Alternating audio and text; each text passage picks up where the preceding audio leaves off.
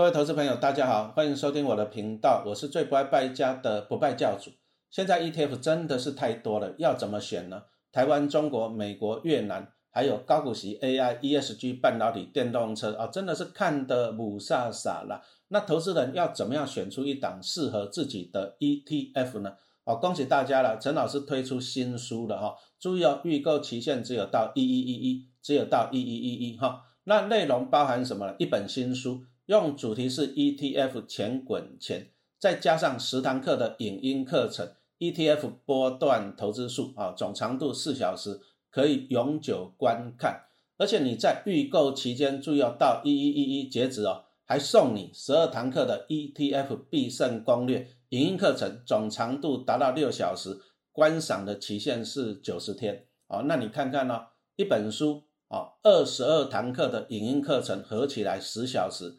只要卖你一九八零，只要卖你一九八零，注意要到一一一一截止哦，请你一定要把握了哈。其实大家可以去外面比价看看呐，十小时二十二堂课的影音课程哦，都是万元起跳哦。那我们是不败教的嘛，就要给大家优惠，只要一九八零，只要一九八零。那其实少吃一次大餐就可以吃一个大餐，你顶多饱半天嘛。但是书跟影音哦，可以学习一辈子，对你的帮助。也是一辈子，投资自己才是最好的投资啊！注意哦，预购期限只有到一一一一啊，只有到一一一，请你要赶快把握。我们接着上一集来讲一下不败教主啊，怎么样从一个上班族啊达到了财务自由啊这段过程啊。那我第一个工作嘛，毕业就去台湾水泥的关系企业啊做水泥厂的规划跟监工，做了大概七个月吧。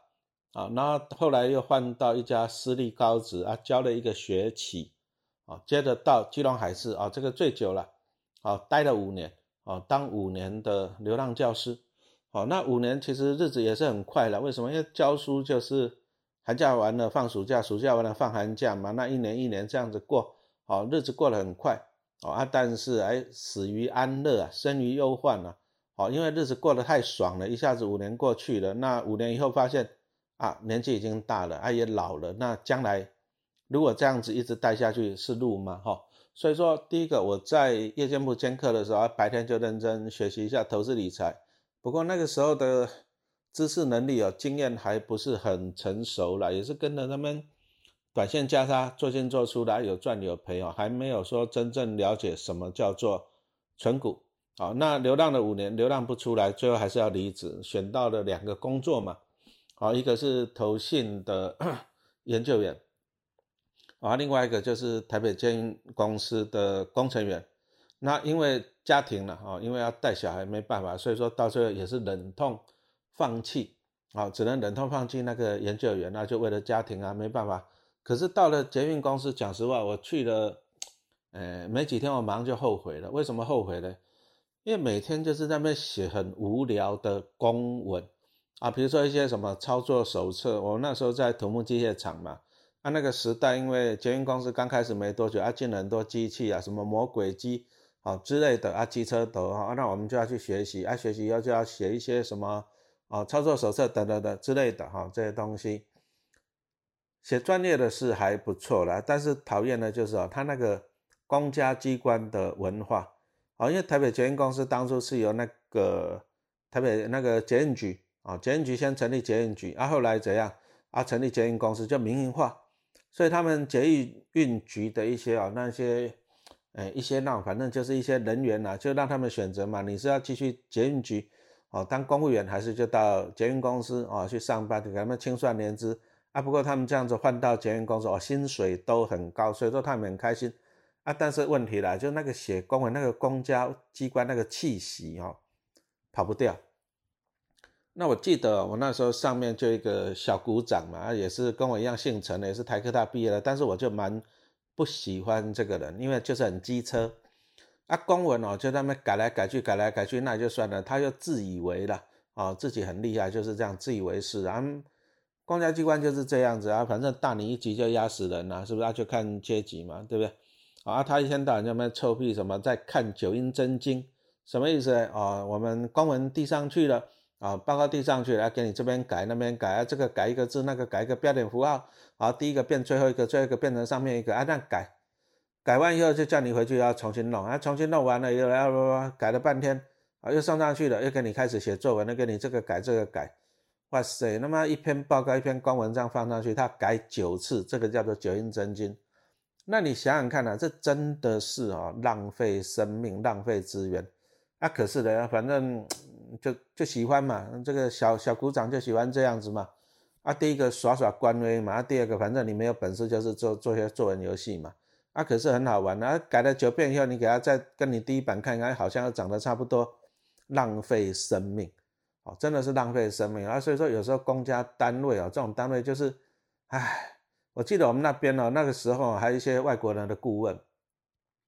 那他就跟我们讲，他说你们每个人看起来都很忙很忙哦，因为我们都有时候还要加班呢，啊，那么小股长自己也在加班呢，巴结长官呢，啊，对不对？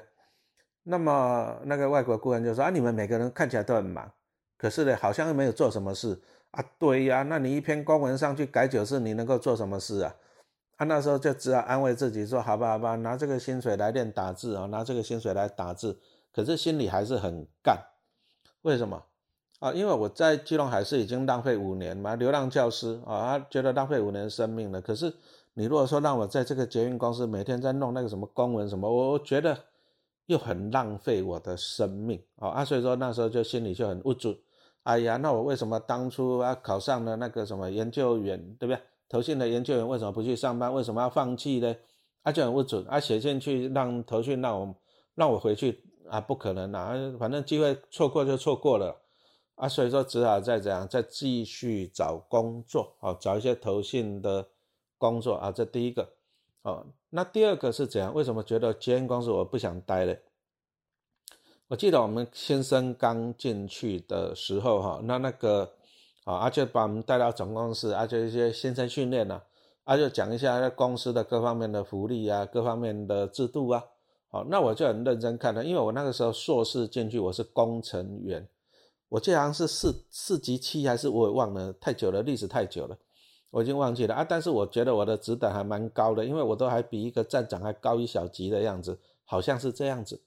好那我那时候我记得民哦，那时候民国八十九年嘛，我薪水大概四万七千多，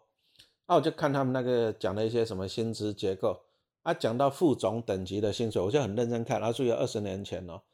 我就看到副总哎九万二，那我心里马上就产生了一个问题了，呃，我陈老师哦，我就算拼命打拼了，哦，你你想想看，有几个副总的位置？我打拼二十年，我讲实话，我不一定能够干得到副总啊，是不是？可是你看我薪水已经四万七，要副总九万二，对不对？那我如果说二十年啊，不求有功，但求无过，好了，打混摸鱼了，我觉得我还是照着，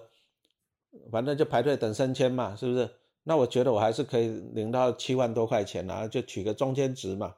哎，啊，瞬间哦，人生就缺乏了努力向上的动力。啊，特别是那个小股长又很机车，成什么福的又很机车。很讨厌，而且一天到晚他妈改公文，改个九遍，真的是浪费生命，他就不想干。啊，上班三年我就把他递辞呈，不想做啊。当然啦，啊，因为我那时候进去，我学历各方面还不错嘛，啊，就长官就慰留啊，你你再做做看呢，不要那么一大早就递辞呈了啊。三天以后就不递，就就被慰留啊。接着呢，他就送我们去上课，好讲一下，因为捷运公司我在土木厂轨道组嘛，那我们他就要讲一些专业的，那就上课。啊，上课大概上了一个月吧，啊，上课又很开心的，啊，反正就上面讲师讲他的，啊，反正我也不想干了嘛，讲师讲他的，啊，我们就在那边看漫画啊，等着吃便当，看漫画，等着吃便当，就这样子，啊，上课一个月结束完了以后，哎，爽一个月完了，又给他递辞呈，啊，就这样子啊，人生，啊，因为我我是觉得啦，我不是很喜欢那个环境，我个人是这样子认为，我觉得。啊，很平稳是没有错啊，但是呢，我我我因为之前已经在，啊，流浪教师浪费了五年了，我觉得我人生还是要燃烧一下，啊，所以我又给他递辞呈。可是我觉得我这个决定啊，幸好我做的这个决定了，因为这样子我才将来啊，我又有机会去当老师。那我离开了捷运公司以后，有来去找投信上班，可是哎，怎么找都找不到了。那还是要养小孩呀，儿子也出生了，那怎么办呢？那那时候我就去找到了一家专门写高职教科书的出版社啊。那因为我有五年的教书的经验嘛，那他们就很高兴的就把我录取了。啊，我的工作也很特殊啊，你注意啊，这个是在呃民国九十年哈那个时代。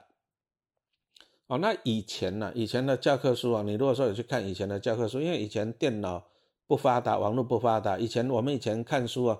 啊书都是那种黑白的线条图，比如说你看那个机械的结构啊，气缸的四个情人啊，都是黑白的线条图啊，很乱。啊，后来慢慢的，哎，科技进步了，啊，学生呢希望说啊，看到比较彩色啊，比较立体的机构图啊，那那时候呢，公司他就想要说把一些旧书啊，一些旧书把它重新整理，那。什么叫做旧书啊？就是有时候他们出版社找老师写教科书是这样子的。以前那个时代，老板比较喜欢就是买断的啊，比如说啊，陈老师这本书请你写，按你写的这本书多少钱啊？比如说十万块、二十万块钱，这个叫买断。那后面出版社卖了多少钱啊？都跟你无关了。可是买断的缺点就是这样啊，你你既然去买断了，你后面要维修啊，比如说你要更改内容、更新内容、换新的图的，那人家老师也不会帮你忙的。那我当我进到那家公司去，我就是专门呐，好，专门做这些事情，就是帮公司啊，把一些旧书啦，比如说第一个啊，内容重新改写嘛，然后再来啊，把一些图美化这样子哈。我记得我第一本书写的是工业安全与卫生，哇，那本书卖的还不错嘞啊，但是很不幸啦，怎样不幸呢？我我改的要死，辛苦的要死的，可是因为我是公司的员工嘛，哦，我拿公司的薪水，用上班的时间我去改的书，我当然是。没有版税可以领啊，就这样子啊。不过我我做事啊，嗯，怎么讲呢？还算有一点点认真啊。其实也不会太认真了。哦，我也去排进度了，因为整个公司里面就只有我这个人哦，就是在那边写书跟改书的。我除了改书，就是把他的一些旧的书改了。那有些书他找不到作者，他就要让我去写啊。比如说我到最后我还写一本汽车科。哦，工业英文啊，他们找不到作者，那那我就做自己写嘛，啊，这个叫做内稿，哦，那写那个书也很好玩哦，工业英文那很简单啊，我们就去找一些啊别的出版社的工业英文，那看看它是什么样，那再来看看课纲，哦，需要写哪些东西啊，觉得很好玩哦，啊，我就去把那个反正汽车学方面的原文书啊，我就去找了三本，把它摊开来。啊，比如说写引擎，那引擎有内燃机引擎有四个循环嘛，对不对？那就去看，那看了哎这一句来抄，那一句来抄，我就抄书了，啊，反正我看得懂，然后又很好玩了，因为我翻翻了三本那个原文书在那边参考哈，啊，结果发现了，哎，那三本书也是互相抄来抄去的啊，反正天下文章就一大抄了，啊，就帮公司写那本工业英文啊，不过很累了，啊，因为你看了我我打中文还可以写啊，英文书啊，英文书你要打字。对我来讲比较慢，所以我就用手写稿哈，就他们 A B C D 这样手写稿啊，看书写啊，看书写，看书写这样子哈。啊，好处是怎样？就是因为我只有自己一个人写，所以我的进度啊，我就可以自己安排啊。我跟长官报告说我的进度到哪里，就这样就好了。那通常我都会让进度提前啊，比如说我已经多写了两个小节啊，但是我报告打写工作进度的时候，我就少写啊，这个就 U V 起来。啊，优惠起来还是需要。那那万一哪一天我想偷懒的时候，我就把我反正我已经我超前做了嘛，我只是报告说我没有做那么多嘛。哦，那这样子我就把它优惠起来。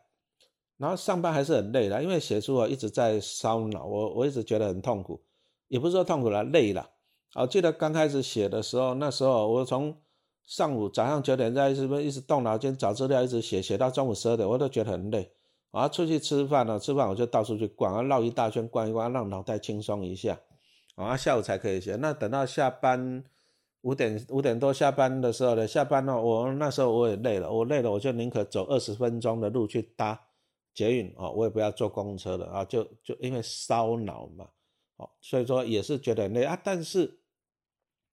也就是我当初啊离开捷运公司这个决定，那我到了民营的啊出版社。薪水变少了，讲实话了，那事情更多了。啊，以前在那公文那边退来退去，改来改去啊，文字游戏。那你到了出版社写书，我就要全部要靠自己的脑袋啊，去把一本书生出来啊，把它改了，改了要改到好啊，那新书要把它写出来哦，那个烧脑的程度啊，比在捷运公司更要烧脑啊。但是我过得我比较开心啊，觉得觉得自己第一个有学到东西吧。哦，那我在这边写书跟改书这个经历哈，哦，就影响到我自己啊，包含我自己到了公立学校当老师以后啊，因为跟老板关系不错，我要继续写教科书啊，写参考书，写测验卷，我就写了二十三本。那因为我这些写作的经验，我后来。啊，再去写那个投资理财的书，啊，也还不错了，啊，也很感谢大家的支持啊，所以说卖的都还不错啊。那就是因为我离开啊安稳的捷运公司啊，我跑到了民营企业，虽然很累，但是啊，我就有时间去准备教师甄试，啊，我还是想要教书啦，啊，因为因为上班累啊，大家都知道了，上班都累，大家都知道。我还是想去教书啊，所以说我在出版社上班的时候啊，啊，第一个薪水变少了啊，再来儿子又出生了哦，先收入变少啊，开销增加了，那怎么办？所以我夜间部啊，我就到夜间部去兼课，啊，就增加一个收入了。白天上班，晚上上课，再来呢哦，因为我们那个时代，我前面有讲了，机械科这个缺可能不多了，那怎么办？只好这样子啊，我再去啊，丹江大学城区部。永康街那边嘛，我再去修一个数学学分啊，我去补学分啊，把一些数学的必修的学分补满了，我就可以啊登记成为什么数学科的教师，我就可以去考数学科了。不然国中我也可以考的啊。我如果说拿机械科的教师证，我就只能考公职啊啊公职。那第一个学校不多嘛，第二个名额不多嘛，是不是？可是这样就累呀啊，因为你看我白天上班，那晚上有几天要去夜间部兼课。礼拜六、礼拜天，我要绑在那个去去进修那个数学学分，哎，真的累啊，蜡烛三头烧啊哈。那这个过程呢，大概持续了七个多月，等到我终于把学分修完了，啊，只能讲累了，哦，真的是很累，好啊。但是呢，我是觉得自己的选择不错了哈。我如果说我还是留在捷运公司，那我可能我这辈子就都在捷运公司了。好，那是因为我选择哎事情比较多的，啊薪水比较少的哎出版社，啊那我就有时间读书了，啊因为我都在写高职教科书嘛，那我看到后来看到那个三重三公要聘那个机械科的老师，啊啊聘机械科的老师，那我在出版社我就有资源了，啊第一个啊因为我们要第一个我要读书嘛，那读书哦他就要考什么 CNC 的车床，啊我还记得那考哪一本好像马上公司调书出来。啊，开始读书啊，因为我自己的工作进度我都自己安排，所以我那考教师真是哦，去山东张光考，因为他公告到考只有八天哦，我我那八天真的是很辛苦啊，我白天还是要工作啊，不过呢，我就上午上午拼命工作，下午啊下午就开始啊读自己的书了，哦就把自己的书打拿出来读，那他还需要个第一关就是第一关是笔试嘛。啊，笔试完了，啊，接着还有什么口试啊什么的，那我公司里面有资源哦，我可以调，这样清楚吧？我可以调投影片。然后他数科哦，那个时代他考 AutoCAD，那我就练习啊，反正我在办公室里面，我写书啊，AutoCAD 这 AutoCAD 这个，因为我弄机械科的书，这个很正常，所以说我就帮自己安排，早上上午做公司的事情，下午啊我就读我自己教师正式的东西啊，啊练我的东西。还不够嘞，啊，这样子不够啊！下班回家赶快读书啊！我都每天要读到凌晨两点，我印象中啊，我都要读到凌晨两点啊，真的也是蛮累的啊。读读几天就很痛苦，就想说啊算了，放弃好了，啊，放弃好了。出版社不错嘛，还好没有这样决定了。如果这样子，那我现在我也没办法去公立学校教书，我搞不好我在出版社要要待一辈子了。所以说，其实啊，人生啊，你每一个决定都是一个改变。啊，我离开的啊安稳舒适的捷运公司啊，虽然写公文啊，但是薪水高。我如果不离开，我就一辈子在那边。那我离开，我到了啊，现在少、事情多的出版社，我就有时间读书啊。啊，那个时候也是蛮累的，反正就刚讲的，白天上班啊，晚上兼课吧，礼拜六、礼拜天还是修学分嘛。哦，那七月多那时候就去考三重三公的教师证试，哦，每天读啊，读到晚上两点了，真的读到晚上两点了。好，那。考试又分两天，然后第一天去笔试，笔试笔试考，反正我读的认真嘛，所以说笔试我 OK，没问题。啊，数科我也 OK，因为反正我每天都在练的 OK。啊，结果呢，隔天又要说要做什么啊？就是试教跟口试。哦妈呀，我那天哦，隔天晚上我要准备那些东西要准备一些资料，要准备到凌晨四点，你知道吗？在想说他四点要不要睡了，干脆不要睡了，隔天一就一大早去了。可是想想睡两个钟头啊，比较有精神。然后四点睡到六点，六点要赶快起床，要跑去三重三公去。啊，那在那边试教啦、口试啊、啊等等等之类的。啊，终于，啊，终于，终于，终于，哈，结束了。结束了怎么办呢？你晓得吗？我口试试教完了，结束了，下午一样啊，跑回公司去上班呐。因为你请假都要扣薪水了。养两个小孩不轻松的，所以我那两天上班都是这样子，